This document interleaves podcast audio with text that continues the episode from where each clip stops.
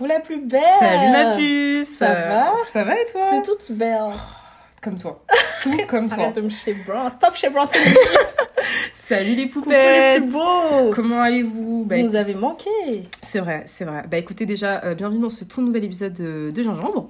Ça fait longtemps qu'on s'est pas retrou- retrouvés entre nous, en famille, hein, parce que euh, En on a eu- date. vraiment, parce qu'on a eu l'intervention de deux poufias. De Hein. cancre. En plus, ça a bien fonctionné, c'est ça. C'est ça. Il y a trop de retours positifs Ouais. et franchement ça faisait plaisir d'avoir autant de personnes euh, qui entre guillemets se reconnaissaient un peu dans nos parcours, Ouais. dans les témoignages qui ont été fournis et tout et c'était cool. Je sais pas si t'as eu des retours toi Bah ouais, moi j'ai eu, il y a eu pas mal de retours, les gens étaient, euh, étaient vraiment contents du sujet qu'on ait pu euh, aborder. Notamment, ça c'est quelque chose qui m'a beaucoup touché, c'est qu'on a eu le témoignage de quand même pas mal de jeunes personnes, de personnes sensiblement plus, plus jeunes que nous, qui nous ont dit qu'ils se retrouvaient dans nos, dans nos témoignages, qu'ils étaient contents qu'on ait abordé ces thématiques-là.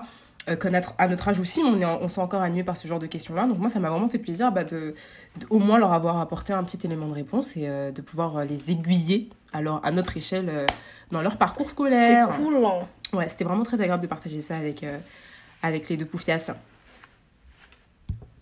Alors aujourd'hui, on se retrouve du coup à la normale, retour à la classique, euh, pour un petit épisode où en fait on va vous parler euh, de deux sujets. Le premier, ça va surtout concerner un focus sur un film qu'on est allé voir récemment avec Tat qui s'appelle Mignonne, qui a été réalisé par Maimouna Doucouré. Qui s'appelle Cutie. Oh yeah, you know what I'm saying. et euh, ça nous a mené justement à la réflexion sur un autre sujet qui est très très important et qu'on avait vraiment envie d'aborder sur, sur Ginger. Ça va être l'instrumentalisation du corps euh, des femmes noires en fait. Mais avant ça, euh, on va encore une fois retourner à la normale. On va justement euh, s'attarder sur ce qui nous a interpellés dans l'actualité culturelle, artistique, politique. Donc toi, Tat, dis-moi, qu'est-ce qui t'a qui t'a stimulé? Qu'est-ce qui m'a ces Vraiment, derniers c'est temps? ça. Déjà, first things first, on est au mois d'octobre, donc euh, si vous vous souvenez bien, qui est le mois de sensibilisation euh, du cancer du sein. Du coup, une petite pensée à toutes les victimes et toutes les survivantes du cancer. On a fait un petit post récemment sur euh, la page Instagram où on vous, on vous préconise quelques conseils, notamment de checker les, les symptômes éventuels, de faire des massages mammaires. On a Mm. posté une vidéo assez explicite d'une survivante du cancer du sein qui s'appelle Erika Hart et qui vous montre les gestes à adopter justement pour éventuellement voir tous les, les petits signes, les petites anomalies et autres. Et surtout, surtout, n'oubliez pas de vous faire dépister, c'est très important. N'oubliez pas d'en parler autour de vous, que ce soit à vos petites sœurs, vos petites cousines, vos tantes, vos mamans. Ouais. Et n'oubliez pas qu'on n'est jamais, euh, on n'est jamais jamais trop jeune ou trop âgé pour s'en préoccuper en fait. Exactement. Donc ouais, négligez vraiment pas le dépistage. euh, si vous, vous avez le moindre doute, la moindre anomalie euh, euh, par rapport à ça, il n'y a vraiment aucune honte à avoir à consulter un professionnel parce que c'est la meilleure, la meilleure manière pardon, d'être, d'être fixé. Et ça fait partie du self-care après tout. Donc, voilà. Totalement. Sinon, ma petite puce, à part le mois rose, on se doute bien qu'il n'y a pas que ça qui a animé... animé niveau culturel, là c'était l'été et tout, tu vois, on est un Mm. peu des cancres. Ah oui, c'est vrai, c'était l'été. Donc, il n'y a pas oublié aussi. Non, mais le mois de septembre, il était tellement long. il était, hey, Il, était, tellement long, que euh, pour moi, genre, Il y a eu 52 jours en septembre. Il y a eu. Financièrement, c'était- long. Il y a eu l'été et ensuite il y a eu septembre, tu vois. Et ensuite là, il y a la fin de l'année, mais ouais. il y a eu juin, juillet, septembre. septembre Vraiment. Septembre, septembre, octobre. C'était vraiment infernal. Mais euh, ce qui est cool, c'est qu'il y avait pas mal de sorties Mm. musicales ces derniers temps. Ouais. Il y a eu euh, Brison. D'ailleurs, lui, en fait, c'est un peu foutu de notre gueule à sortir euh, une version de luxe 5 ans après. Genre. Grave, avec la même photo. Enfin, il y a, y a, enfin, il a pas fait d'effort. Enfin, vraiment, lui. euh, Ah oui, c'est la grave des sons qu'il y avait sur SoundCloud. putain. Qu'on écoute tous depuis 5 ans de façon quasi illégale. Ouais. Bon, on a tous stream, on a tous fait semblant. Ouais. Moi, perso, y a j'ai pas écouté. Hein. J'ai pas encore écouté. euh, Enfin, pas en entier. J'ai écouté euh, le featuring avec Drake, qui est, bah, comme prévu, très agréable. Mais le reste, j'ai pas, je me suis pas encore penchée dessus, mais je vous fais confiance. Mais t'avais pas écouté avant? Le, euh, bah, si, le tout premier, j'avais écouté, mais le nouveau, Ouais, mais parce que, en fait, c'est pas que des sons nouveaux, tu vois. Ah, ok. Ah, C'est des sons qui sont Bah, disponibles alors, sur Brisson, SoundCloud. alors, Brisson, euh, il y a 5 ans, quand même. Mais du coup, après, elle a sorti un autre album ouais. qui est pas mal. Enfin, après, j'étais pas non plus en extase, tu vois, mais Mhm. c'était du bon, euh, du bon brison. Ouais. Il y a eu, euh, il y a eu Guy Véon, Ah, ouais, bah oui. vraiment notre bébé, vraiment notre le troisième membre de Ginger. Le parrain de Jean-G. vraiment. Après Mathieu. ouais, vraiment. Et sinon, il y a eu, si tu devines pas à qui je pense, euh, j'arrête l'épisode. Oh, purée. Euh, c'est une femme? Non. Oh, ouais. Ah euh, Bah, si. Euh, L'autre cancre, là. Euh, euh. Tori Non, c'est pas lui Non, enfin, lui Oh, aussi, je vais faire son cas lui après. Ah mais oui. je pensais à. Burna Boy Je sais pas. C'est une poupette à nous? Bah, Damso. Ah oui, oh my god, oui, bah oui. Ouais, non, mais oh, je suis désolée. Enfin, là, je suis tellement focus sur, euh, malheureusement, hein, sur euh, ce qui se produit euh, aux États-Unis que ouais, j'ai complètement oublié Damso. Mais non, oui. mais heureusement qu'il était là. Ouais, grave. Parce que ouais, ouais, il a un peu sauvé un peu Notre honneur. de ouf. Il a date ça, l'album. Ouais. J'ai vu pas mal de retours. Très positif. il y avait des avis assez biaisés sur la question. Mhm. Genre, l'album, il divisait quand même pas mal les opinions et tout, mais moi, j'ai trouvé qu'en termes de, de progression de l'artiste, c'était vraiment pas mal.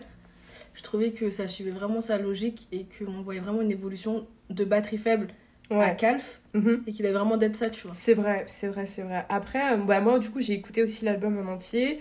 J'ai vraiment été conquise par euh, le fait qu'il euh, qu'il exploite d'autres styles de musique. On le voit poser sur de la pop, on le voit poser sur, Sur des sons qui rock, sont. Ouais, presque. sur du rock, sur des sons qui sont presque de la variété française. Je pense Mm. à son, le, le son avec euh, Lucène de Yakuza, ou euh, même. euh, par exemple, mon son préféré de l'album, c'est euh, euh, 911, tu vois.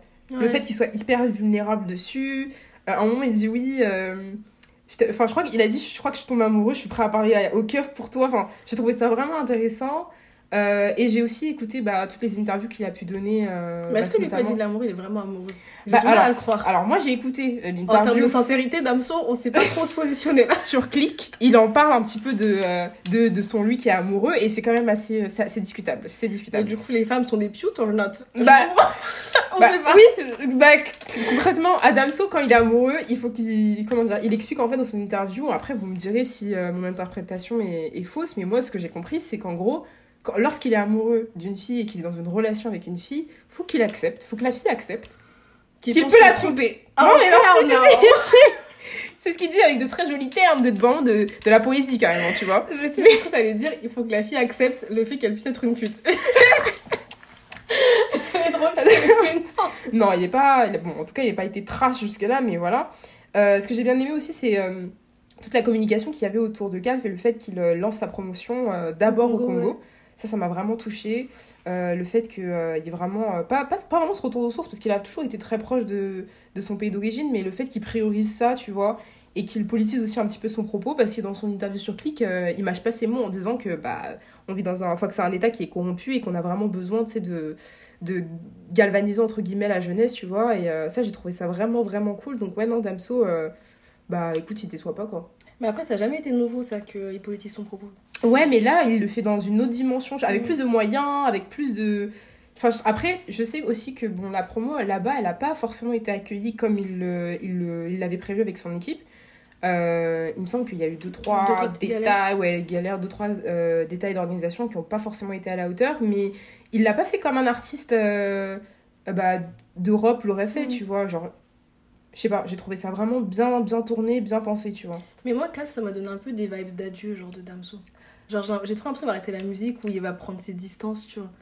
Bah après, moi, je t'en- je te- je t'encourage à écouter son interview. En fait, il explique que même si on a un peu ce, ce sentiment d'accomplissement de, Ouais, j'ai l'impression de- qu'il a accompli, de- tu vois, il dit que non, en fait. Que justement, là, il arrive à une phase où euh, il, a vraiment, il est vraiment en train de faire ce qu'il a envie de faire, tu vois, et qu'il n'a pas encore atteint tous les leviers. Je me dis, qu'est-ce qui nous prépare Mais- d'autre dans trois ans? On ne sait pas. Comme ça, dans 3 ans? Bah, il y a combien de. Entre le dernier album, c'était c'était Ah, c'était 2010. Non, c'était pas 2017. 2017, Si, c'était T'es ça sûre devait être 2010. Je crois que ça faisait 2016-2017, hein. Mais non. Ça fait. Enfin, Damso, en vrai, c'était il y a quand Mais ça même. fait deux- pas 3 ans. Si, ça fait 3 ans. L'Utopédon, ça... Ça faisait... ça fait- Vérifie. Ah, c'était puce. 2018. Je te jure, je sais pas. Je... Bah, parce que- en vrai, là, ça va faire 3 ans, genre. Oui, mais parce que je sais, Ipséité, j'ai tellement enseigné que je suis Ouais, sûre que c'était en 2017, tu vois. Mais quand même, enfin, 2 ans, c'est. Surtout qu'il a pas fait de. de ouais, mais de 2 ans, je trouve que c'est un... C'est un bon laps de temps. C'est un je bon trouve. laps de temps, tu vois, entre deux albums. Genre, c'est pas hyper productif. Ouais, ouais c'est vrai. Mais bon, c'est. La, la surprise, voilà. Du coup, maintenant, Damso, très contente. euh, mais un peu déçue quand même du son avec euh, Fali. Fali Poupa, parce que Ah, moi, je suis très, m'as dit. très, très fan de la rumba congolaise, très fan de Fali Poupa.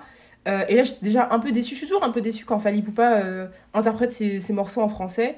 Et là, euh, j'ai pas trop aimé. En fait, j'ai trouvé que l'exploitation de leur, de leur euh, duo avait pas été poussée au maximum. Je m'attendais vraiment à quelque chose de, de plus Plus plus travailler. oui, depuis travailler parce que c'est c'est quand même de OG, tu vois, de la musique, euh, de la musique et en qui plus est de congolais, tu vois, donc je m'attendais vraiment à quelque chose de, de beaucoup plus prenant. Et là, je sais pas, j'ai l'impression que c'est vraiment euh, pff, un son pour faire un son, quoi, tu vois, un feat pour faire un feat et les deux ils, ils valent beaucoup plus que ça, quoi. Donc ouais, non, un peu déçu. Mais sinon, euh, le reste de l'album, il est, il est vraiment, vraiment bien. J'ai trop aimé le son avec euh, Loose, alors que j'écoute pas du tout cet artiste de base. Bah, moi, Et je justement, sais que toi, t'avais pas aimé, alors que tu- l'écoutes beaucoup. j'écoute beaucoup Loose the Yakuza, et là, euh, c'est pas que j'ai pas aimé l'album, c'est juste que c'est pas mon style. Genre, vraiment, c'est pas mon style. euh, je sais que je le, je le réécouterai pas. Je- Pour te dire, je sais même pas comment le son s'appelle, en fait. Oh là là, il s'appelle Cœur en miettes. Super. En plus, t'es- Non, tout à l'heure, t'as dit que t'avais bien aimé, non? Non, c'est Ah le son 911. Ouais. Donc voilà. Ok. euh, Ah, musicalement, sinon, pour revenir sur euh, Tori, est-ce qu'on ferait pas une minute de silence pour lui aussi? Après la minute de silence pour Farid, la minute pour Tori. pour tous les cancres. Du coup, si vous avez pas suivi, en fait, Tori, il a fait un album sur euh, Megan Thee Stallion Mm. parce qu'il y a eu un incident entre eux deux où euh, il lui avait euh, tiré une balle dans le pied. Ghetto. Vraiment ghetto, c'est vraiment le terme Mhm. là pour le coup. Et euh, au début, il a nié l'incident. Enfin, elle a même montré euh, ses analyses médicales et tout pour, Mhm. pour euh, prouver son propos et tout. Attends, elle a, prou- elle a, Elle a elle a, fourni des analyses Ouais. médicales pour prouver qu'elle s'était fait tirer dessus. C'est quand même fort, tellement ça. les hein. gens, euh, les gens voulaient pas la croire et tellement euh, elle se faisait littéralement bully, tu vois, sur les réseaux. Ouais, waouh. Donc d'abord, Tori a nié. Mhm. Et ensuite, il a fait un album sur l'histoire, non seulement pour la 10, et aussi pour raconter sa soi-disant version des faits. tu vois. Ouais. Le plus étonnant dans tout ça, c'est que il a été au top des charts. Tu vois, et ça me fait penser à un tweet d'une meuf qui disait qu'en gros, s'il avait pas eu cette histoire-là, il aurait jamais été au top des charts. C'est vrai que Tori, c'est un bon, enfin, c'est un bon, euh, Un bon un artiste. bon artiste, tu vois, il est pas dans son jusqu'à là. domaine. Pas jusqu'à là. Mais jusqu'à avoir des top charts comme ça à tout va. C'est pas Drake. Non, mais Clairement pas. non, mais clairement pas. Ouais, c'est quand même très grave que. euh, comment dire bah, Les gens capitalisent sur euh, la violence d'une femme, euh, d'une femme qui faisait d'une femme noire. Et surtout, après tout ce qu'elle a dû justifier sur une violence qu'elle a subie et qui n'est pas. Enfin, qu'on peut pas nier, en fait, tu vois. Donc ça, ça, ça en dit très bien, en fait, sur la misogynie noire qui règne vraiment partout, quoi. Donc. Partout, je- euh, ouais. Vraiment, vraiment partout. Autant dans- dans la communauté noire que qu'en dehors. Ouais, vois. et même dans la manière aussi de consommer la Mm. musique, tu vois. Parce que vraiment, euh, parce que des fois j'ai l'impression que quand tu te penches un peu sur les réseaux sociaux, t'as l'impression que ouais, non, mais tout le monde va tout le monde est contre la Mais misogynie surtout noire. cette, surtout cette année-là, après tout ce qu'on a Mm, vu, après toutes mm, les. mm. Comment dirais-je tout, Toute la comédie qu'il y a eu autour. Ouais, euh, vraiment de- la Zumba. Vraiment, vraiment.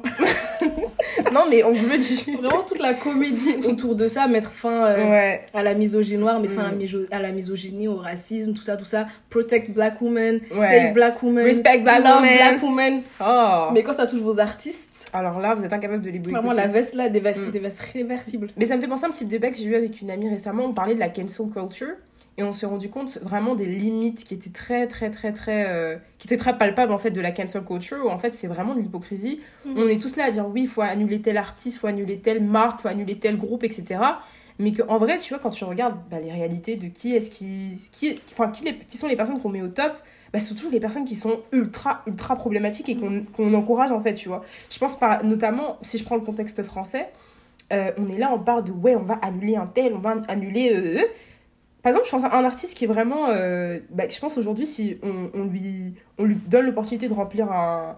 un comment s'appelle Un Bercy, il le fera, c'est Niska, ouais, tu vois. Niska, tous ses propos sur euh, Aya, là, Mais récemment. Niska en 2020 encore. En- en- encore, c'est ça le pire, c'est que vraiment, tu sais, là, là, cet été, on a essayé de mettre euh, Taiki dans la sauce sur des propos qu'il a eu, je crois, dans 2015, 2014, Ouais, tu vois.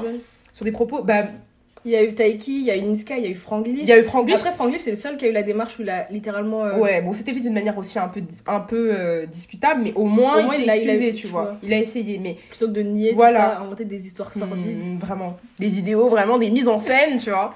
Alors que, ouais, non, Niska, lui, c'est pas son dos, tu vois. Genre, lui, jusqu'à 2020, il continue ces histoires de. Mais parce qu'après, Niska, il- enfin, euh, c'est triste à dire, mais il sait qu'il y aura toujours du monde derrière C'est ça, c'est ça, c'est ça, tu vois. Donc, comme quoi, en fait, la cancel culture, c'est vraiment que sur le papier, quoi. C'est vraiment tant que ça touche pas à notre confort personnel. Franchement. Mais sinon, moi, perso, euh, outre toutes les artistes que tu as cités, bon, moi, j'ai pas du coup écouté ni l'album de Tori l'année, l'année, ni Moi l'album non de plus, je préciser. Qu'on me mette pas dans le sac des cancres là. l'album de Damso. Moi, sinon, euh, il y a un album que j'ai beaucoup, beaucoup aimé. Euh, c'est l'album de Burna Boy, Toi ça stole, et ça me rappelle l'épisode euh, sur l'humour où on a vraiment été des mauvaises langues. On a était trop que mauvaise langue. on- Ah, il va trop flopper. god, sa communication elle était inexistante. C'est sûr que ce sera pas aussi bien qu'African Giant. Et au final, regardez-moi qui écoute les sons trois fois par jour, euh, qui apprend les paroles. Et là, je parle Big tous les soirs sur Genius. qui essaie de traduire et tout.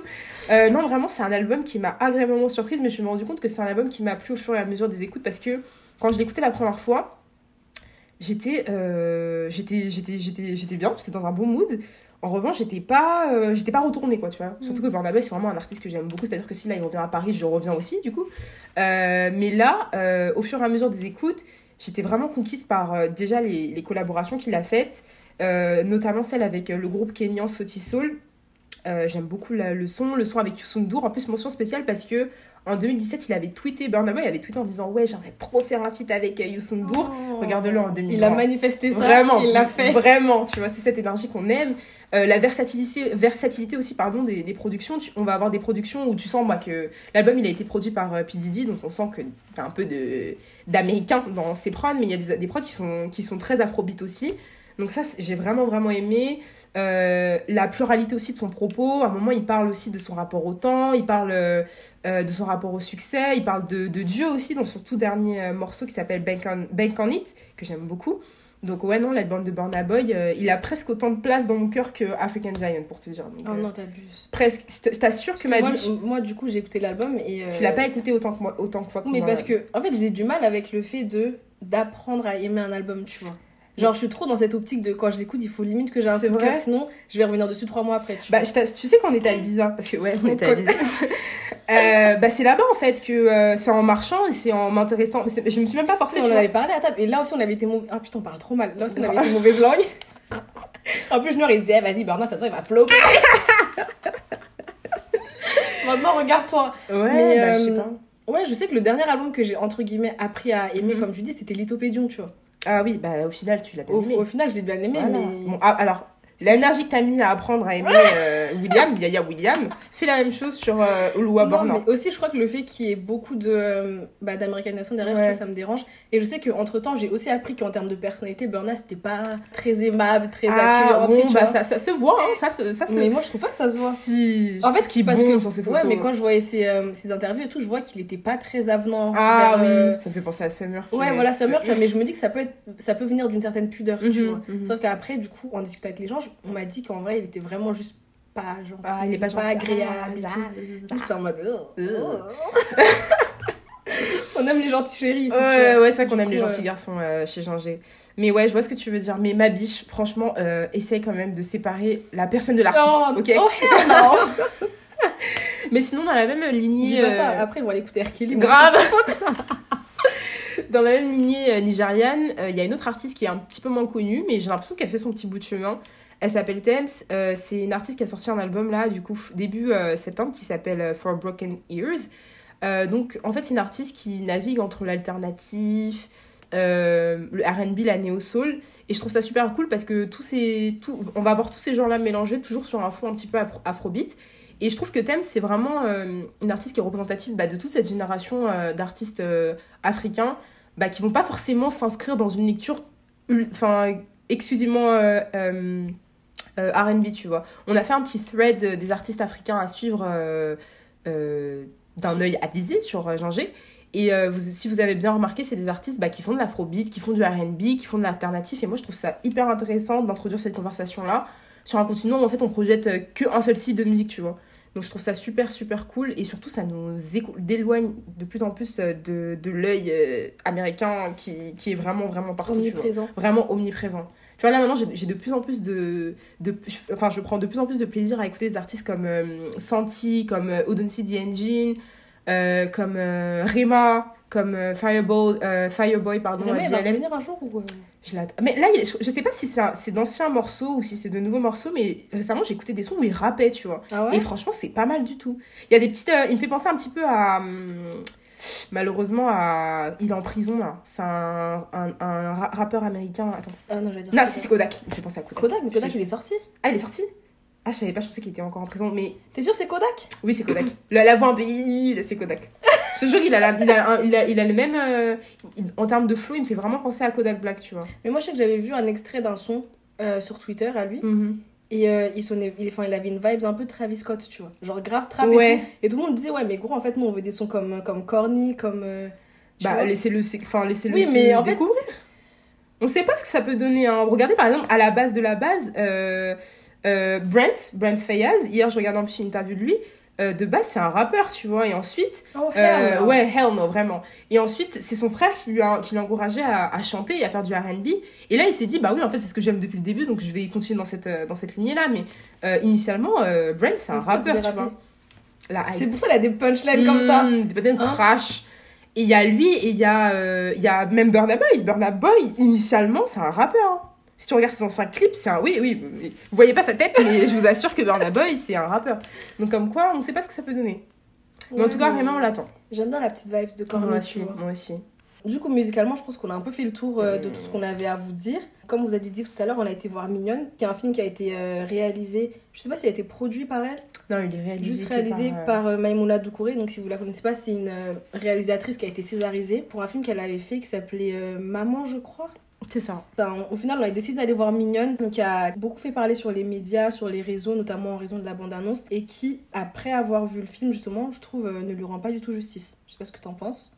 Euh, c'est vrai que quand on est allé voir la bande-annonce, on s'est dit, bon, non, on va quand même aller le voir. euh, Parce qu'en fait, il y a eu deux bandes-annonces, je pense qu'il faut préciser. Mhm. Il y en a une qu'on avait vue et qui était assez. trash. Ça, c'était la deuxième, non? Celle qui tourne sur Twitter. La bande... en, fait, en fait, il y a une bande-annonce pour le film Mhm. et une bande-annonce Netflix parce qu'il a été mis sur le Netflix américain. Ouais. D'ailleurs, je comprends pas pourquoi il n'a pas été mis sur le Netflix euh, français. Mais je pense qu'il a voulu le mettre au cinéma. tu Mhm. vois. Voilà, et donc la bande-annonce Netflix, euh, elle était tout simplement trash et tout simplement limite obscène. Ouais. Comme vous, a dit, comme vous a dit Tat, pardon, c'est un film qui a fait beaucoup parler de, de lui euh, et qui a reçu pas mal de critiques euh, très négatives, surtout après la sortie du film euh, sur Netflix. Parce qu'il faut savoir qu'en France, la sortie, elle a quand même été assez timide, voire anonyme en Mhm. fait. En fait, nous, déjà, pour aller voir le film, on a quand même galéré à trouver euh, des salles qui le diffusaient. pas euh, voir le cinéma. Une séance à 8h du matin, l'autre à 20h. Vraiment. Et le cinéma aussi, fallait le voir. Il faisait la taille de mon appart. voilà. Euh, vraiment super petit. C'était vraiment. Bah, initialement, pour des films français, moi je sais que j'ai le réflexe d'aller les voir à Amica 2 Bibliothèque parce que là-bas au moins on est sûr de tout voir. Et même pour vous dire, là-bas le film n'y était pas, ou en tout cas il n'est pas resté très longtemps. Euh, mais malgré ça, on a quand même décidé d'aller le voir parce que euh, c'est quand même un film qui traite d'un sujet assez important et, et euh, qui n'est pas assez vu justement dans le cinéma français. Euh, et encore une fois, ce qui est assez contradictoire aussi, c'est que malgré le, le fait que euh, le film ait reçu quand même pas mal de critiques assez négatives, on a fait beaucoup de reproches justement à Maïmouna Doucouré, c'est un film qui a été récompensé quand même par des festivals euh, internationaux, Mhm. pas français mais internationaux, notamment par le, le festival Sundance et Berlinale. Donc voilà, je trouve ça quand même assez curieux que bah, dans, dans le pays de la langue maternelle de ce film-là, Mais je crois que il a reçu quand même pas mal de, de bonnes critiques. Bah, j'ai l'impression qu'il a reçu Pour, le ciné- enfin, pour les professionnels en tout cas. Après, j'ai l'impression que du niveau euh, des spectateurs, Mhm. les gens sont, sont plutôt fiés aux extraits qu'ils ont vus sur les réseaux, tu vois. Et c'est pas du tout représentatif du film Mhm. euh, dans sa globalité. C'est vrai. Bah du coup, euh, rentrons dans le vif du sujet, Tat. De quoi parle le film déjà? Du coup, si vous en avez pas entendu parler, Mignonne, c'est un film qui suit le quotidien d'une jeune fille qui s'appelle Ami, qui a 11 ans, qui est d'origine sénégalaise et qui arrive avec sa maman et euh, ses deux petits frères. En fait, je suis pas sûre que ce soit deux petits frères. En tout cas, il y a un petit frère et un bébé. Ouais. Euh, donc dans une nouvelle ville, elle déménage, tout ça. Ce qui veut dire nouveau collège, nouvelle vie. Et elle essaie tant bien que mal euh, de s'intégrer en fait. Et du coup, l'intrigue tourne autour de ces incompréhensions familiales. Donc je sais pas si on peut le mentionner parce que c'est quand même une partie importante du film, mais j'ai pas envie de spoil. Bah, je pense qu'on va forcément devoir en, en parler parce que ça va, ça va nous permettre aussi de l'analyser et d'analyser aussi ce que le film implique, tu vois, en termes d'oppression aussi. Donc tu peux y aller, la biche. Donc euh, spoiler Spoil. alert. en fait, ce qui se passe, c'est que son père est resté au Sénégal après Mhm. les vacances. Enfin, il est rentré plus tard que, que le reste de sa famille, du coup. Et entre-temps, il a pris une seconde épouse. Mm. Donc en fait, on voit sa mère euh, qui tente de tenir face, d'être forte pour ses Mhm. enfants. On voit que malgré tout ça, en fait, elle souffre, elle souffre profondément Ouais. et qu'elle tente de, de ne pas laisser son mal-être en fait envahir son foyer. On voit comment Amy tente de, de naviguer parmi la souffrance de sa mère, parmi son incompréhension de la situation, parmi sa volonté aussi de s'intégrer à son nouvel établissement, comme, je- comme je vous ai dit tout à l'heure, de rejoindre un groupe de filles qui font de la danse. Très, elles sont très extraverties, déjà très agitées. Ouais. Et des danses en fait. euh, Qui sont très. euh, vous voyez WAP Vous voyez le clip? Ah bah voilà. Ouais, les danses en disent long et ça va vraiment être ça le cœur du sujet, euh, le fait que bah, Amy, euh, comme elle se retrouve un petit peu bah, livrée à elle-même, elle va essayer de s'intégrer justement à un groupe de jeunes filles qui n'ont pas forcément grand à voir avec elle. Ou en fait, elle, cas, au c'est- début du film. euh, Ouais, au début du film, on découvre une petite fille qui est très introvertie, qui parle pas beaucoup, euh, par contre qui observe beaucoup, c'est-à-dire qu'elle elle explore, elle cherche, elle reproduit aussi, mais elle communique pas beaucoup, je trouve, Amy. Et au final, elle va essayer justement d'intégrer un groupe bah, qui est l'opposé en fait de ce qu'elle est, tu vois. Ouais. Et euh, donc ça va passer par euh, des changements physiques, des changements d'attitude, des changements de, de comportement, de, De langage, pratique. de pratique. Euh, on voit qu'à un moment, elle essaie de se lisser les cheveux Tellement- avec un fer à repasser. Elle est trop ghetto. Elle est, en fait, elle est ghetto, mais elle, a- elle est à la fois assez triste à Elle est assez regarder, réaliste tu vois. aussi, tu vois. Ouais, elle est très réaliste parce que bah, elle essaie de reproduire, euh, euh, comment dire, une pratique qu'elle bah, qu'elle a vue d'une fille, bah, qu'elle idéalise un petit peu, tu vois, mais elle se rend pas compte qu'en fait, qu'elle pourra jamais ressembler à, à cette fille-là, tu vois, de par euh, la manière dont elles sont faites, tu vois. Genre. Amy, là, elle essaie de se, de se lisser les cheveux euh, avec un fer à repasser, mais euh, pour, pour avoir les cheveux d'une fille qui n'a rien à voir avec elle, tu vois. Ouais. D'une fille blanche. Ouais, d'une fille, voilà, d'une fille de type caucasien, alors que Amy, euh, c'est une petite fille noire avec euh, des cheveux type. euh, ouais, des des cheveux cheveux- magnifiques. Ouais, la- la- l'actrice qui joue, qui joue euh, Amy, qui s'appelle Fatia Youssouf, euh, est super belle, super talentueuse et euh, elle, était très très agréable à regarder à l'écran et très convaincante en tout cas. Ouais. Donc, donc voilà. Alors toi, ma biche, alors là, on vous a fait un synopsis assez, assez complet du film, de quoi est-ce qu'il va parler. Toi, qu'est-ce que t'en as retenu du coup de ce film? Le plus étonnant pour moi, après avoir vu le film, en fait, ça a été euh, le fait que le film soit promu comme dénonçant l'hypersexualisation en fait des petites filles. Et bien que ce soit un aspect assez important du film, tu vois, c'est pas ce qui m'a le plus marqué en sortant de la séance.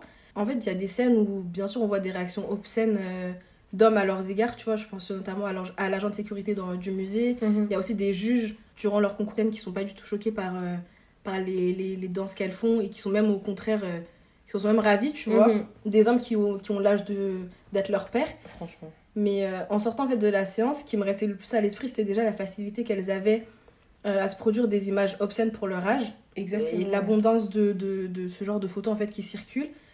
Et euh, aussi le fait qu'à aucun moment on voit un adulte ou un parent quelconque qui essaie de discuter avec elles, de comprendre leurs actions, de les empêcher de faire quelque chose, tu vois, parce que Ouais, je pense que quand elles partent de chez elles le matin, euh, leur famille elle voit comment elles sont habillées, tu vois, en principe. vrai. Ou elle surveille, Ouais. un minimum, tu vois. Mais là, il n'y a pas eu d'intervention de la part de la famille, ni Mhm. de la part des membres du collège, donc que ce soit un professeur, que ce soit un surveillant, que Ouais. ce soit la CPE, tu vois. C'est vrai qu'on les, on les, euh, elles sont, enfin c'est des petites filles qui sont vraiment, vraiment livrées à elles-mêmes.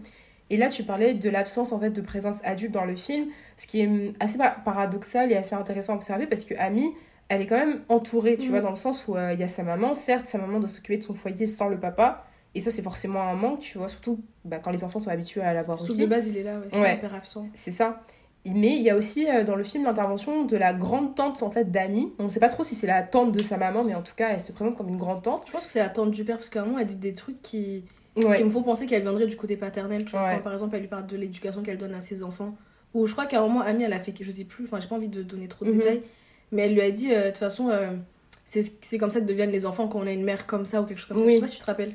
Ouais, si, si, je m'en rappelle, je me rappelle de ça. Mais en tout cas, euh, cette grande tante-là, on, on voit qu'en fait, au, au lieu, euh, tu vois, d'essayer de comprendre euh, Amy, d'aller dans son sens, de l'apaiser aussi, ben, on se rend compte que c'est un personnage qui apparaît seulement bah, pour lui mettre la pression, pour la réprimander ou pour lui, lui rappeler ou lui imposer la pratique de certaines traditions, tu vois. Mhm. Mais à aucun moment, on va essayer de se mettre à sa place et on va essayer justement bah, de comprendre son espace, de comprendre ses questionnements et d'essayer, tu vois, de l'orienter. Et ça, c'est euh, ça en dit long. Mais après, sa maman, j'ai pas forcément envie de l'excuser, mais euh, comme a dit Tats tout à l'heure, c'est quand même une maman qui doit traverser une épreuve de sa vie en tant que femme, en tant que femme mariée qui est assez difficile. Bah, c'est le fait que euh, son mari est allé prendre une autre femme, qu'elle doit l'accepter, qu'elle doit l'annoncer. on suppose, parce qu'on sait pas exactement à qui elle annonce, mais peut-être à des membres de la famille ou à des amis. Et il y a une scène en fait qui est. Bon, on va pas vous la spoiler, mais c'est une scène en fait où Amy en fait découvre que son papa, son papa a pris une autre femme. En fait, on voit la réaction qu'elle a à l'égard de sa mère et on comprend en fait qu'elle est, qu'elle est dévastée. Et c'est à partir de cette scène-là que bah, euh, toutes, euh, toutes ces entreprises de, de se faire intégrer dans un groupe qui n'est pas forcément le plus adapté pour elle, dans un groupe qui est assez toxique aussi, bah, c'est à partir de là où ça va commencer. C'est là que la débauche Mmh, commence. c'est vraiment là où la, la débauche. Dis bien ma Mais ma- euh, du coup, pour revenir à ce que tu dis sur la grande tante, ça, ça c'est un aspect qui m'a quand même paru assez réaliste, tu vois, parce que du coup, elles sont sénégalaises et euh, enfin, moi je suis malienne, vois, Mhm. c'est pas le même pays, mais c'est quand même un Ah peu la bon même. c'est quand même la même culture et euh, de toute façon, avant la colonisation, c'était la même chose, ok? C'est l'Empire du Mali. C'était euh, l'Empire du Mali, ouais. Mhm. Mais. Oh là là, c'est colon. On va se faire censurer en vrai. Vraiment. Oui, voilà, ça c'est un aspect qui est assez réaliste Mm. euh, d'un point de vue euh, ouest africain. Mhm. Parce que c'est des cultures où la place de l'enfant reste encore très très très à discuter, tu vois. Et comme tu disais tout à l'heure, on ne laisse pas le temps de se découvrir, d'avoir son espace, d'avoir sa place, d'avoir une vie privée et tout. Parce que souvent, ce qui se passe, c'est que tu passes de d'être enfant à être adulte, tu vois. Ouais. T'as pas cette phase d'adolescence où tu peux te chercher, où t'as pas cette, enfin, cette possibilité d'avoir une certaine intimité, de comprendre et tout, tu vois. Donc autant bien qu'on voit que Amy, elle est très responsabilisée, où elle aide sa maman, tout ça. Et à côté, en fait, on voit qu'on la traite totalement comme une enfant. C'est exactement, exactement. C'est cette, euh, cette contradiction-là qui est très très euh, difficile, en tout cas qui est palpable dans le film, tu vois. Euh, et bah, en fait, moi, mon, mon impression du film, ça rejoint un peu ce que tu dis, où, bah, comme tu as dit, c'est un film qui met en avant bah, un regard en fait sur notre société, tu vois, qui permet le fait que ben, on laisse des filles justement bah, se, se dénuder, entre guillemets, de cette manière-là, tu vois, sans forcément qu'il y ait un œil euh, bienveillant, un œil adulte pour pouvoir euh, bah, le, le contrer, en réalité. Par contre, moi, ce que j'ai, ce que j'ai, ce que je reproche au film, parce que je trouvais que le film était, certes, il y a un malaise en fait qui est palpable dès le début du film, tu vois. Je pense que c'est vraiment volontaire euh, de la part de Maïmouna Doucouré.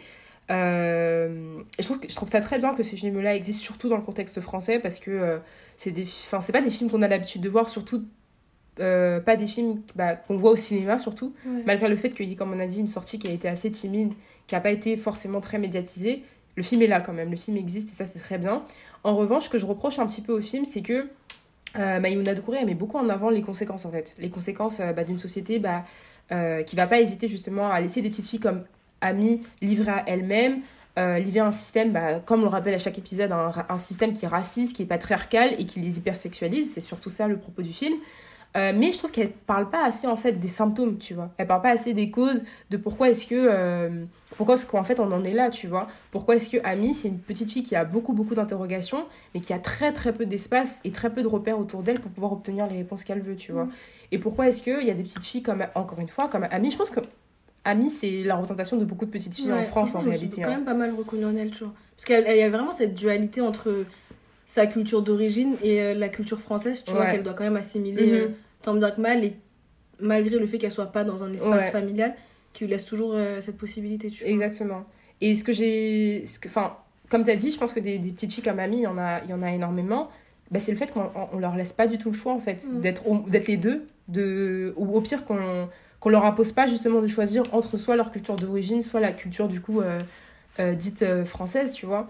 Ça, c'est dommage. Et euh, parce que le film, c'est c'est quand même. euh, Enfin, met quand même en avant des petites filles qui imitent, tu vois, des outils de langage qui sont pas du tout adaptés à, à leur âge, en fait, tu vois, Mm. où elles vont avoir, comme on a dit, des danses qui sont très, très, très. euh, très. Ouais, voilà, très obscène. En plus, ce qui est intéressant, c'est que j'ai dit, je vous ai dit, hein, le film met vraiment mal à l'aise, tu vois. Euh, C'est-à-dire qu'il va y avoir des plans qui vont être très rapprochés plans. sur leur partie du corps, justement, où c'est mis en avant. Par exemple, des moments où elles twerk, bah, ça va être vraiment en premier plan. Euh, Mais du coup, ça, je me demande ce qu'ils ont dit aux parents pour les autoriser à filmer, tu vois. je sais pas. Parce que d'un côté, euh, bah, on en avait déjà parlé et tu m'avais dit que tu trouvais ça bizarre qu'ils aient entre guillemets menti ou caché la chose. Ouais. Mais en même temps, j'ai un peu de mal à. Après, moi, je me dis que tout est possible. hein. C'est- c'est- C'est-à-dire que les actrices qui ont joué euh, justement les petites filles, peut-être qu'elles ont des parents qui sont, qui sont très compréhensifs et qui aimeraient justement bah, que euh, ce genre de choses-là soit dénoncé, tu vois, et qu'ils ont accepté euh, bah, que leur fille, justement, représente ces personnages-là. Moi, je trouve ça beau. hein. Je trouve ça beau parce Ouais, que Mais après, je me euh, dis, quand t'es parent, tu peux pas t'empêcher de te dire qu'il y a des, des moi, personnes perverses qui vont venir au cinéma pour autre chose que voir le vraiment, film. ouais, ouais, ouais, c'est vrai. Moi, perso, je sais que si j'avais des enfants, je ne laisserais pas. Je, je sais pas si j'aurais accepté, mais en tout cas, j'aurais été euh, très peut-être pas questionnée. aussi jeune en tout cas. Peut-être pas aussi jeune. Après, on sait pas quel âge elles ont dans la réalité. Hein. Je sais pas si, euh, du coup, les Ouais, actrices euh, ont réellement. parce que, Mais elles avaient vraiment l'air de faire leur âge. Ouais. par contre. ouais, si elles ont pas. En tout cas, si elles ont pas l'âge. L'âge prétendu dans le film, en tout cas, les actrices ont vraiment été très très bien choisies parce qu'elles sont très convaincantes, en tout cas très réalistes. Mm. Mais d'un tu vois, d'un côté, je te dis qu'elles sont très réalistes, mais je sais que pendant le film, à un moment, je t'ai posé la question, je t'ai dit, mais euh, ce genre de scène-là, ça existe vraiment dans la vraie vie Genre, euh, Quand elles étaient euh, oui, à la à la, ouais, à la sortie du film où euh, c'était c'était presque irréaliste en fait, où t'avais bah, des petites filles où, dont le corps n'est même pas développé, dont la puberté n'a même pas commencé, je suppose. euh, qui, qui, vont, euh, bah, qui vont imiter des scènes de WAP, tu vois. Et moi, je trouve ça, je trouve ça dingue parce que moi, j'ai une petite sœur de 11 ans et, euh, et je l'observe des fois avec ses, euh, avec ses amis. Bon, certes, des fois, tu vois, ils essayent un petit peu de, jouer un rôle ou de se sentir pousser des ailes, tu vois, en prenant des petits airs adultes, mais ça va jamais jusque-là, en fait. Ça, euh, Après, ça dépend beaucoup de, de l'environnement ouais, familial, de l'environnement ouais. scolaire et tout. Et je sais qu'elle, elle se fiait. Enfin, elle dit que c'était leur rival dans le film, Mhm. mais le groupe de danseuses qui, est- qui est passé après elle, Ouais. tu vois, qui sont beaucoup plus âgées, je pense qu'elles se- elles se. comment dirais-je Elles se voient beaucoup en elle, tu vois. Mhm. Je pense qu'elles les prennent un peu comme modèle, il y a ça. Et euh, il y a aussi le fait que, du coup, les autres. Les autres parents, on voit pas, on les voit pas du tout dans le, dans le film. On voit que Amy, Amy, sa mère, elle contrôle pas vraiment ce qu'elle fait. D'ailleurs, elle arrive à voler un téléphone et à un moment, sa mère s'en rend compte. Exactement. Et il y a Angelica à un moment qui mentionne le fait que ses parents soient très absents, tu vois. Ouais, Donc, du elle est fait que de avec leur son travail, ouais. elle est que avec son frère. Donc en vrai, je pense que peut-être que ta ta petite sœur, elle a beaucoup plus de contrôle, tu vois. Ouais, parce Donc que. elle est plus euh, restreinte. Exactement. Euh, après, oui, je voulais parler. Il y a aussi un aspect du film, moi, qui m'a, enfin, qui m'a plu dans, dans son exposition, entre guillemets, dans, dans le fait que c'est quand même été euh, assez. euh, certes, ça n'a pas été explicité, mais en tout cas, c'était bien là. C'est le patriarcat, en fait, qu'on Mm. retrouve dans le film, du, des deux côtés, que ce soit du côté d'Amy ou du côté de. du côté de sa maman, Amy dans le sens où c'est quand même une petite fille qui se qui s'hypersexualise pour se faire accepter, tu vois, et qui dépend un petit peu bah, du, bah, du regard masculin d'un autre côté. Ça, vous le, vous le remarquerez quand vous regardez des, des, films, des scènes pardon, du film. On ne veut pas vous spoiler aussi sur ça.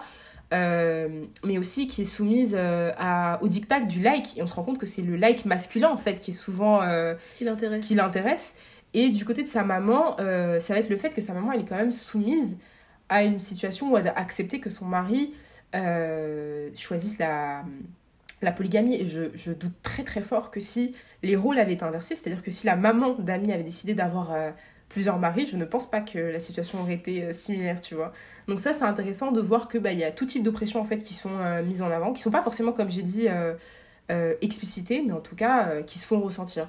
On a, on a parlé justement bah, du coup du patriarcat, on parle aussi bah, du racisme, parce que je pense que le fait que, que comment dire, euh, soit une petite fille noire, ça, ça comment dire, ça exacerbe justement bah, toutes les oppressions auxquelles elle est, euh, elle est exposée, et le fait aussi que par exemple dans son, dans son collège, à aucun moment justement on va l'interpeller en lui disant mais là on a l'impression que tu dérives un petit peu, là on sent que t'es pas, euh, que t'es pas forcément euh, sur le Dans bon ouais dans la bonne lignée tu vois. Et ça je pense que c'est euh, c'est quelque chose auquel sont confrontées beaucoup de petites filles noires où en fait elles sont pas for- elles ont pas forcément l'accompagnement nécessaire Mm. elles ont pas forcément euh, les repères en fait. C'est vraiment ça c'est ce manque de repères c'est ce manque de, de présence autour d'elles tu vois. Parce que ça reste encore des petites filles en fait.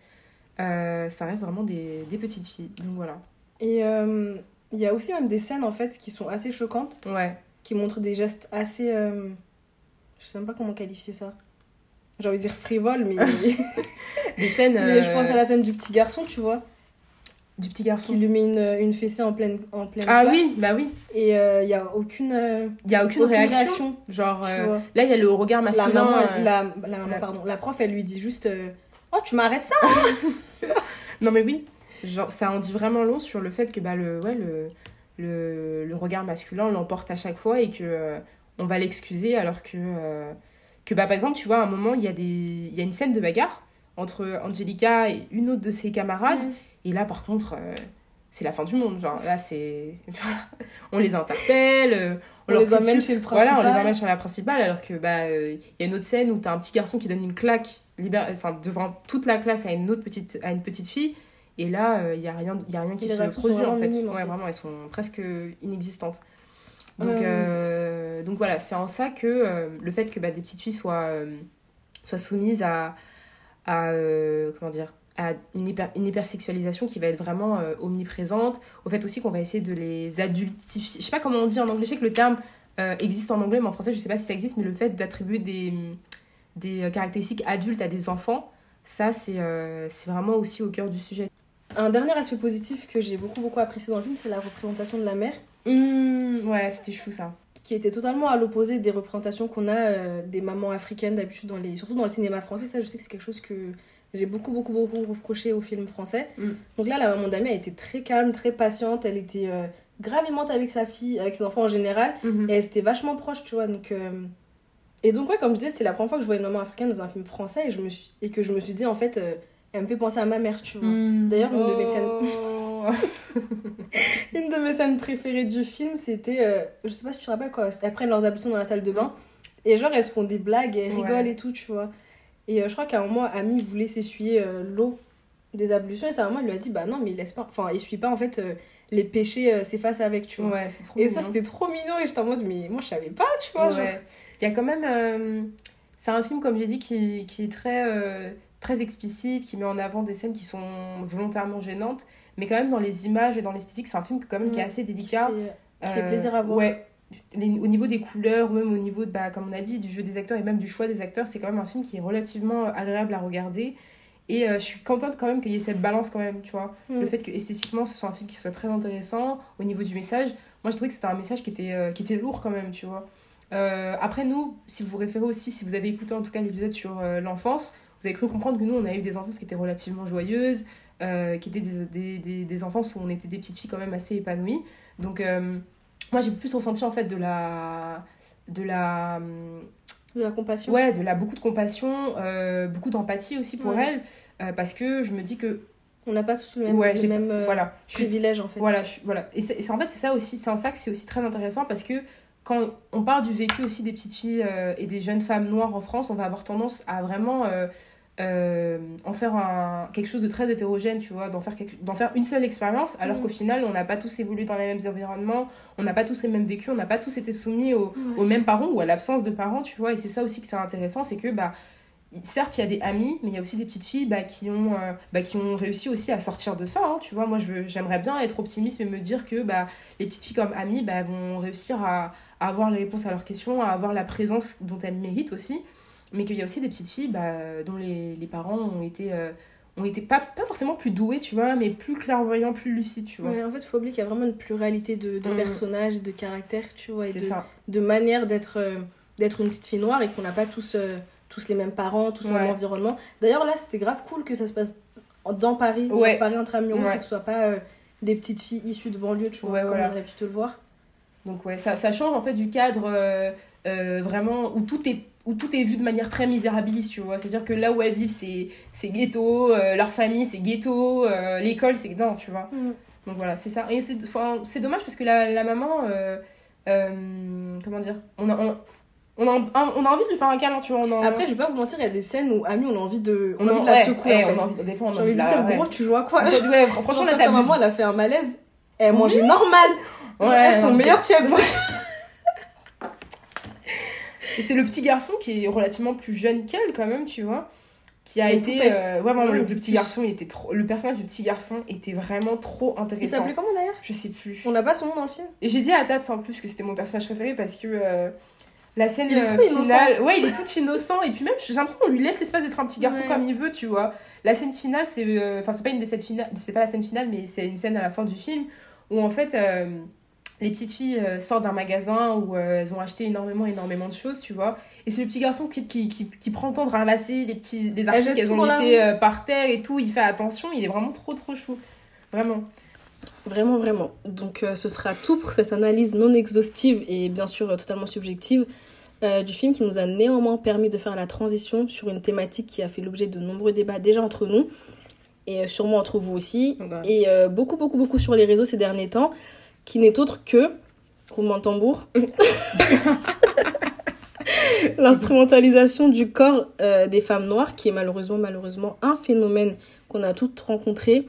D'une part déjà parce qu'on est des femmes tout simplement, mais encore et d'autant plus parce qu'on est des femmes noires, et euh, qui passe par euh, l'hypersexua- l'hypersexualisation pardon, qu'on a pu toutes, ne serait-ce que vivre de près ou de loin, euh, que ce soit par rapport à nous, par rapport à des copines, par rapport à nos mamans, ou tout Mm. simplement la représentation des médias, euh, des femmes noires dans les, dans les, dans les Dans médias, dans tout en fait, dans tous les espaces, tous les espaces, tous les environnements qu'on peut fréquenter. Ouais. Donc toi, Div, quand je te parle d'instrumentalisation ou d'hypersexualisation, enfin surtout instrumentalisation, Mhm. qu'est-ce que tu évoques ce terme concrètement? Bah, instinctivement, euh, lorsque j'entends le terme d'instrumentalisation, je pense à d'autres termes qui sont tout aussi péjoratifs, comme l'exotisation, la fétichisation, la chosification. Euh, mais euh, je pense surtout, pour moi, surtout quand on parle du contexte des femmes noires, je pense surtout à un phénomène d'exotisation. Euh, et en fait, tout ça, ça renvoie en fait au, euh, au fait d'attribuer pardon à, quel- à quelqu'un un pouvoir qui va être quasiment magique euh, et le fait de considérer cette personne de manière euh, vraiment excessive. Et je trouve que c'est une définition qui s'inscrit parfaitement dans la manière dont on va penser, dont on va, euh, on va représenter en fait les femmes noires, que ce soit dans, dans la culture, que ce soit dans l'espace public, que ce soit dans les médias, etc., etc. Mais je pense qu'il est vraiment pas, il est non négligeable de ne pas oublier que c'est des termes en fait qui renvoient de loin de près ou de loin pardon aux conséquences en fait de la misogynie noire, qui est, pour le rappeler, l'intersection des violences qui sont sexistes et racistes à l'égard des femmes noires qui sont pratiquées par des hommes en général, mais pas que. C'est-à-dire que la misogynie noire, elle peut très bien être euh, euh, exercée par des femmes qui sont non noires, donc des femmes blanches. Euh, et c'est quelque chose qui est, qui est très dénoncé, en tout cas, qui est condamné bah, dans les milieux féministes blancs classiques, quoi. donc voilà. Dans le white féminisme. Voilà, le white féminisme qui manque cruellement d'intersectionnalité, bah, ça c'est une réalité qu'on pointe très rarement du doigt, mais c'est quelque chose qui n'est pas, qui n'est pas réservé aux hommes. Donc voilà.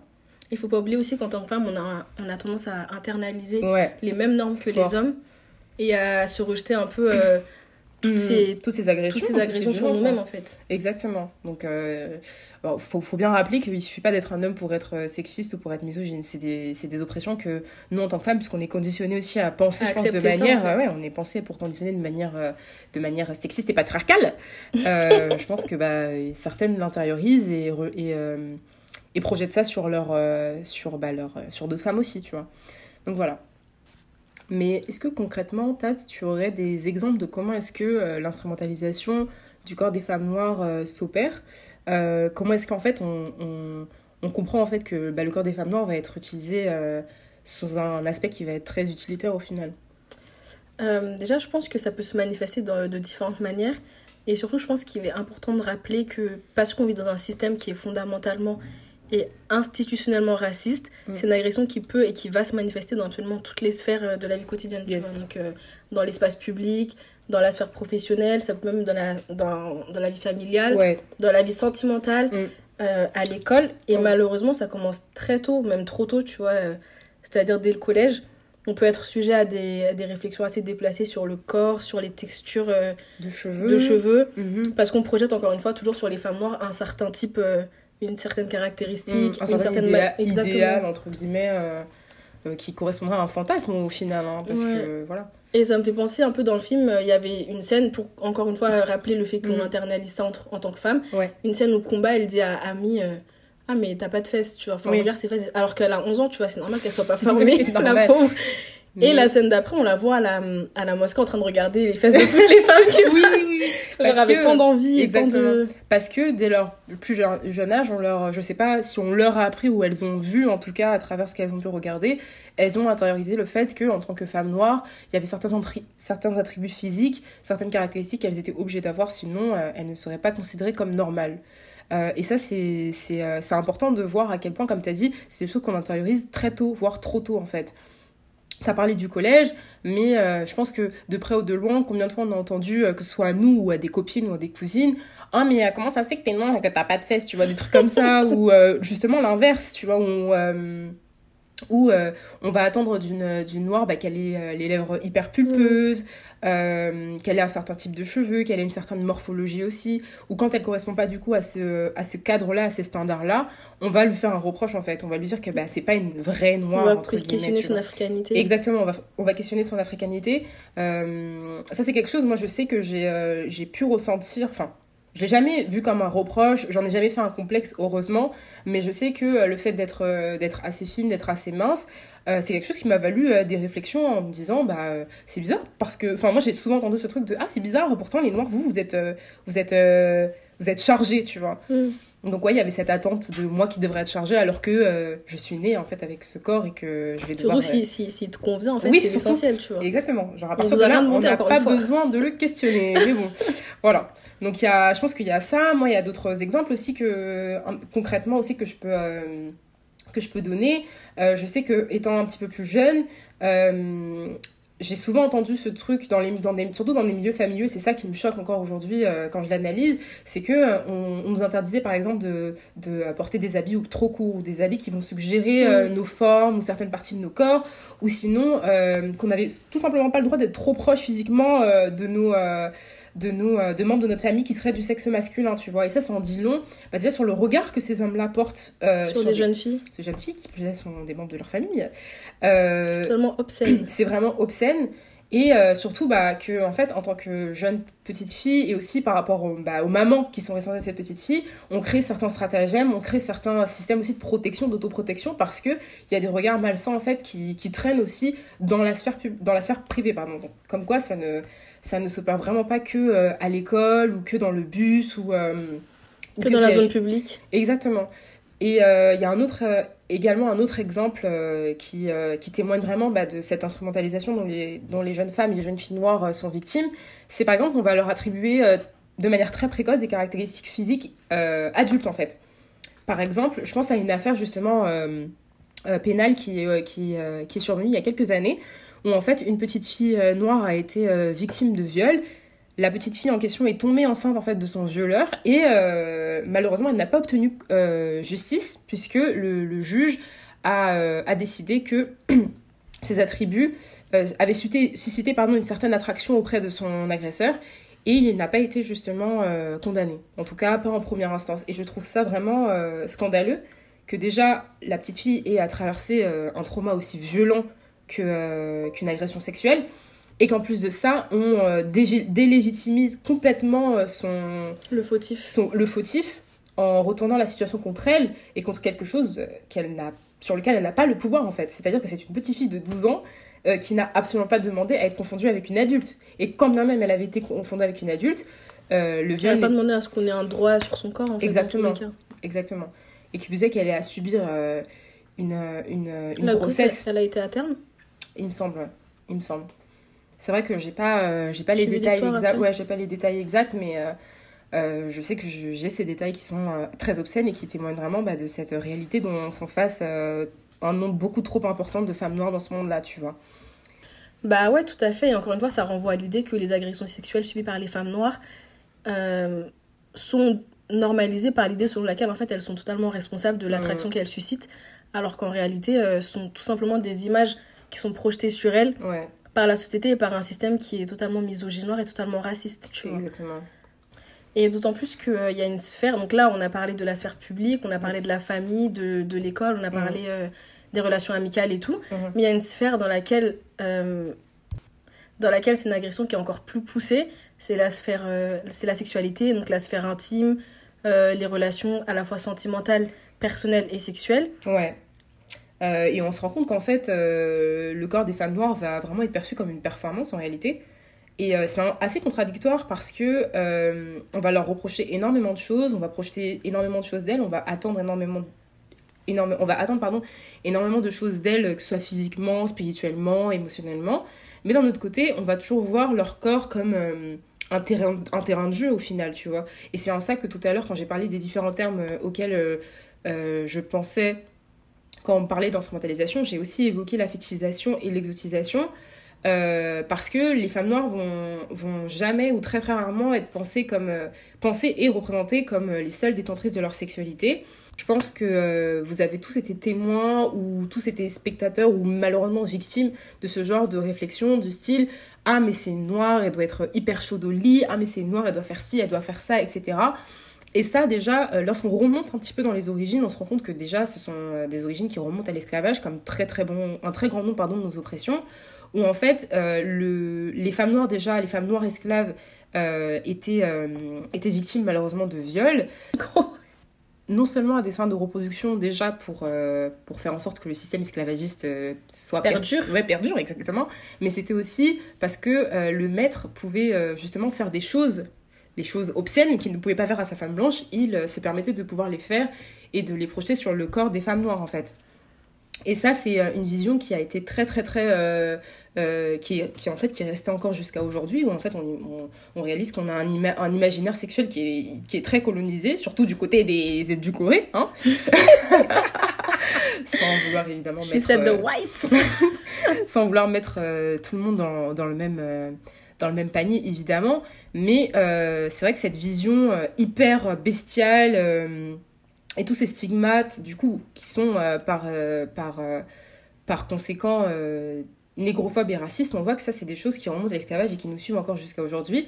Et on, observe bah, que dans les médias ou que ce soit dans la publicité ou dans la culture populaire actuelle il y a encore une forme de diffusion et d'alimentation d'un imaginaire collectif qui stigmatise les personnes noires en général et surtout dans leur sexualité. Et qu'en réalité, il va y avoir vraiment une, aisance vraiment incroyable, tu vois, à, euh, assigner et attribuer vraiment euh, une myriade de, possibilités de la sexualité des femmes noires, que ce soit en Occident ou même en Afrique, tu vois, euh, bah, selon des, des réalités qui sont évidemment négrophobes, qui sont racistes, qui sont sexistes.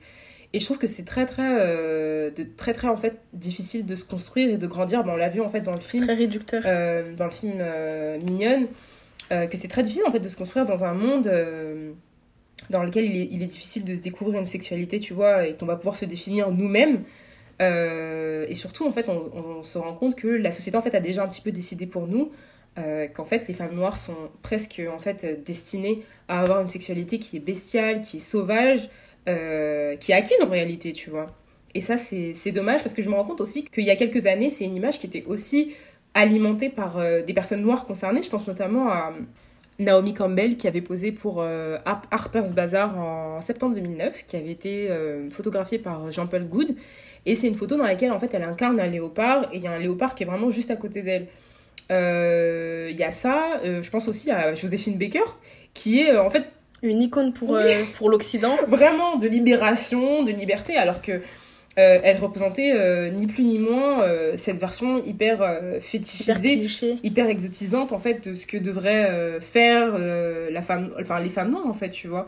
Et ça, c'est très très très longtemps resté. Après, je sais pas si c'était une forme de réappropriation du discours ou même de la narration auquel étaient soumises les femmes noires, mais je trouve pas ça hyper sain en fait de, de se soumettre à ces critères-là, tu vois, de se soumettre, là, de se soumettre pardon, à ces rhétoriques-là, tu vois. Euh, Après, voilà. faut pas oublier qu'il y a quelques années, les choses n'étaient pas du tout intellectualisées comme on les voit aujourd'hui, tu vois. Donc il y a beaucoup de choses problématiques Mhm. où les gens passaient entre guillemets l'éponge parce qu'ils se disaient euh, c'était la nouvelle liberté, tu vois. Ouais. Ou sinon que, euh, je pense que notre, enfin, notre propos, on, on dit rien de nouveau en réalité. hein. Je pense qu'il a été développé aussi Mm. dans ces années-là. Je pense que les personnes qui, justement qui ont théorisé sur euh, en quoi justement le fait que Naomi Campbell pose pour Rapper's Bazaar dans cette position-là, je pense qu'il y a des personnes qui ont dû le critiquer. C'est juste qu'elles n'avaient pas l'espace, elles n'avaient pas du tout la visibilité euh, faite pour parce que bah, euh, le système raciste, négrophobe, etc., etc., a- avait un poids qui était encore plus important qu'il ne l'est encore, qu'il ne l'est encore aujourd'hui, tu vois. Je pense que c'est ça le, le problème. Donc là, vous avez vu, enfin, vous avez un petit peu démontré en quoi euh, l'instrumentalisation de la femme noire est vraiment, enfin, des femmes noires, pardon, est vraiment omniprésente, comme on vous a dit, que ce soit euh, dans les sphères familiales, et encore une fois, on a, on a vraiment dressé une liste qui est non exhaustive, et on ne peut qu'imaginer, en fait, euh, le nombre incroyable qu'il peut y avoir de situations dans lesquelles on est, on est euh, victime de ces oppressions-là. Donc la famille, euh, les amis, l'école, le travail, euh, la sexualité.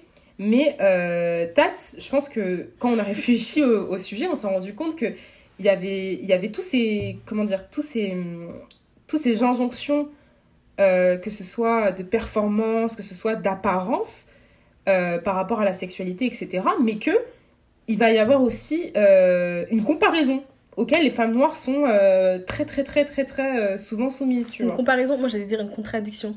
Dis-moi ma buse. Une contradiction. Du coup, si vous me suivez sur les réseaux, Mhm. sur Twitter, vous savez que c'est mon combat. Ouais. Je, je lutte jour et nuit contre ça. Activement, vraiment.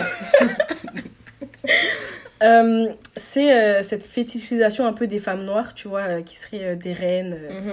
qui assouviraient tous les désirs, qui seraient fortes à toute épreuve, qui seraient pleines de résilience, pleines de volonté, pleines de, de liberté, pleines Ouais. de, tu vois, de tout ce que tu veux. Ouais, la force. La... oh, La force. Ça, c'est un truc. La euh, pierre, la vraiment pierre an. Non, Encore une fois. Une question de pierre. tu vois. Mais euh, je trouve que ça va totalement euh, à l'encontre un peu de ce qu'on vient de voir, tu vois. Ouais. de cette question un peu de, de déshumanisation, comme tu disais tout à l'heure, et qu'au contraire, j'ai l'impression que cette, cette volonté de, de se réapproprier le Mhm. corps des femmes noires, de se réapproprier euh, notre africanité, Mhm. notre résilience et tout, elle, est, elle est tirée par les cheveux, tirée par les oreilles, Vraiment. tirée par tout ce que tu veux. Par les milieux panafricains au TEP, là. Oh mon dieu. Ils aiment trop ça, eux. Ça, non, par contre... Euh, Vous aussi, un jour là, on va, on va faire votre cas. non, parce qu'on se rend compte que hum, cette force, tu vois, qui va être attribuée aux, aux femmes noires, euh, le fait qu'on va, on va attendre d'elles qu'elles supportent tout, le fait de leur attribuer une certaine noblesse aussi, euh, ça, c'est quelque chose qu'on voit souvent dans les, dans les milieux noirs euh, très activistes. Toute vulnérabilité, mm. en fait, mm. toute sensibilité, toute émotion. Et on a envie d'elles qu'elles soient des super-héroïnes, des super-femmes, des sur-femmes qu'elles arrivent à porter le, sur leur dos euh, tous les problèmes tous les problèmes de la terre entière. Sauf les, sauf les, les leurs tu vois. Et ça ça me ça me réfère à un article du coup de Mrs Roots qui est sorti en 2017 il me semble ou 2016 où elle parle de manière très très pertinente dans un article qui s'appelle Reine et déesse l'instrumentalisation de déesse sans nom euh, comme je l'ai dit elle parle de cette vision en fait très fantaisiste et très fantastique en fait euh, de ce qui est censé représenter la fierté noire vous savez la, la blackness la négritude tu vois euh, le fait d'être fier d'être noir, tu vois, et qui touche en fait particulièrement les, les femmes noires, euh, qui sont souvent euh, réduites à quelque chose de, de, magique, à quelque chose de, de fantastique, mais jamais à travers autre chose, tu vois. Et comme tu disais, on leur retire toute vulnérabilité et on refuse en fait de les voir tout simplement comme des êtres humains, tu vois, avec des défauts, avec des qualités, avec, avec des, émotions, des sentiments, avec des insécurités, avec, de la fragilité en Exactement, en fait. Genre, on n'a pas tous envie d'être des déesses. Vraiment pas. Vraiment. mais je pense que autant que. Enfin, d'un côté, ça, je pense qu'à la base, ça partait d'une bonne intention, tu vois, de se dire euh, que la femme noire a pu. Euh, la femme noire, pardon. Les mm, femmes noires mm-hmm. ont pu résister à toutes les épreuves euh, qui ont été un peu mises sur leur dos, tu vois. Mais je pense qu'aujourd'hui, il faut aussi qu'on apprenne à, à, se réapproprier notre vulnérabilité, notre fragilité, sans pour autant remettre en question notre blackness, notre mm, africanité et que. Ouais, et que ça change rien en fait. Exactement, exactement. Euh, je, suis, je suis totalement d'accord avec toi quand tu dis que ça part d'un bon sentiment, surtout que je pense qu'il euh, y a vraiment cette volonté, tu vois, de se réapproprier notre histoire, euh, d'où le fait qu'on fasse beaucoup référence vois, aux reines d'Afrique, aux empires, aux rois, aux richesses. D'ailleurs, je tiens à préciser, les reines, elles ont toujours aussi le même type, le, même, la même représentation, la, même, euh, la même couleur de peau, les mêmes traits, les mêmes textures, tu vois. Euh, les, les kémites, ouais, c'est toutes des kémites. c'est jamais des manteaux. Pardon. Sauf, sauf certaines, évidemment, mais c'est vrai que même ce discours-là, en fait, il est, très, il est très fantasmé, il est très idéalisé. Et on veut bien entendre en fait que comme tu as dit, ça part d'une bonne intention parce que ça, ça part quand même dans un contexte où en fait le noir a quand même été inventé, a été créé dans un contexte bien précis, dans un contexte colonial, euh, négrophobe où il fallait le réduire en fait, tu mm. vois, à une image euh, amoindrissante, à une image euh, qu'il fallait aussi lui faire détester. Donc à un moment, il a fallu se réapproprier tout ça, en faire une fierté. Mais en fait, je pense qu'aujourd'hui, il faut se, se, détacher un petit peu de ça. Il faut savoir doser. Ouais, il faut savoir doser et il faut savoir aussi relativiser et nous voir en fait à travers un autre prisme, c'est-à-dire un prisme où ben on n'a pas tous été, on n'est pas tous en fait, tout simplement. On n'a pas tous été à la guerre, on veut pas tous créer on veut pas y aller déjà. Vraiment déjà, on veut pas tous euh, être tout le temps fort et résister à tout. Euh, parce qu'on a, on a tous pas la capacité de le faire en fait, tu vois. Donc, euh... Pas la capacité ou pas la volonté, tout simplement. Exactement. On a le droit de ne pas vouloir. Ça suffit comme excuse, en fait. Donc euh, là, on a vu, on a vu que euh, il y avait vraiment une, contradiction sur laquelle il était très, très, très, très, très difficile de naviguer. Cette dichotomie qu'il peut y avoir entre, d'un côté, euh, les femmes noires qui vont être vues comme des bêtes, tu vois, comme des, quelque chose qu'il faut, qu'il faut tester. Qu'il faut dompter, qu'il faut tester. Qu'il faut dompter et qu'il faut tester et qu'il faut goûter. Mais d'un autre côté, c'est nos reines les honorer. Mais on veut pas être des reines. Mais surtout qu'on nous honore, on nous honore, c'est avec de grosses guillemets que je dis ça, on nous honore que sur le papier. Hein. Parce, que, dans la vraie vie, là, demandez à Megan, elle va vous dire. voilà. Parce que socialement, les femmes noires restent en bas de l'échelle sociale, c'est-à-dire que elles subissent euh, les agressions, les oppressions les plus violentes. Euh, vraiment en bas de l'échelle sociale. Il y a vraiment une intersection de violence qui est beaucoup trop euh, forte pour des reines, s'il vous plaît. Donc voilà, c'est très très difficile de, comme j'ai dit, de se détacher de ce regard-là. Mais après, moi, j'ai envie d'être un petit peu optimiste aujourd'hui. J'observe qu'il y a quand même un élan de réappropriation, justement, du, du corps des, des femmes noires, euh, bah, déjà, notamment dans les milieux artistiques et dans les mmh, milieux culturels. Euh, il y a certains artistes en fait qui décident d'abandonner euh, d'abandonner ou de ne pas du tout adopter justement certains dictats en fait d'un système d'un système raciste qui maintient en fait un regard blanc sur nos corps tu vois et je pense que ça peut vraiment être une démarche qui pourrait être foncièrement euh, honnête, tu vois, et effective que si les gens ne le font pas de manière opportuniste, tu vois. C'est-à-dire qu'il faut vraiment porter un regard, un regard nu, tu vois, un regard... un, regard sincère. Ouais, voilà, un regard sincère sur sur ça et euh, là on pourra réellement avancer même si malheureusement c'est pas ce qui est mis le plus en avant dans la culture populaire ouais ce que je veux dire c'est vraiment des quelques artistes mhm. qu'il faut aller chercher. Encore une fois on en revient toujours à la même chose. Il faut mhm. toujours aller chercher les artistes underground et pas euh, se fier à ce que les médias euh, veulent bien soutenir ou veulent bien montrer tu vois exactement. je trouve ça dommage un peu. Bah après je me dis que c'est chacun a la responsabilité d'être curieux tu vois. Oui mais en fait ce serait bien que dans une société qui se veut aussi progressiste mhm, aussi aussi large, aussi ouverte à tous et à mhm. toutes, ce soit toujours le même type d'artiste ou le même type de, de personnes qui soient mis en avant et qui soient, pas, qui soient soutenues. Je suis totalement d'accord. Que ce soit en fait plus naturel, tu vois, et plus facile, entre guillemets, d'y accéder. Ouais. je suis d'accord. Je suis d'accord, mais euh, on vous le dira jamais assez sur Zanger.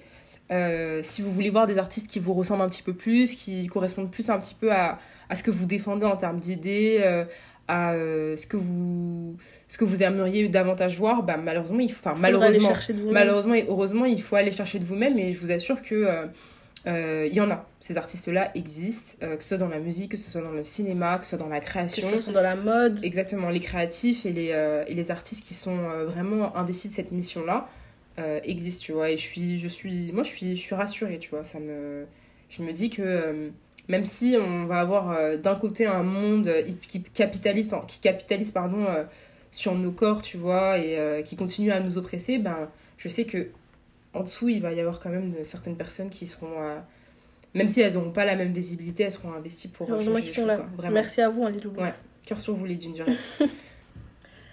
Donc, les plus beaux, les poupettes, les poupous, les plus jolis, les plus gingerettes. Ce sera tout pour aujourd'hui. Euh, c'était vraiment un plaisir de partager cet, épisode avec vous. C'était un plaisir de, donner euh, nos points de vue sur euh, Mignonne. C'est un film qu'on vous recommande vachement d'aller voir. et de vraiment de prendre du recul en fait en le regardant parce que comme elle a dit Div tout à l'heure, il y a beaucoup de scènes qui sont assez gênantes, qui sont assez perturbantes, qui laissent à réfléchir.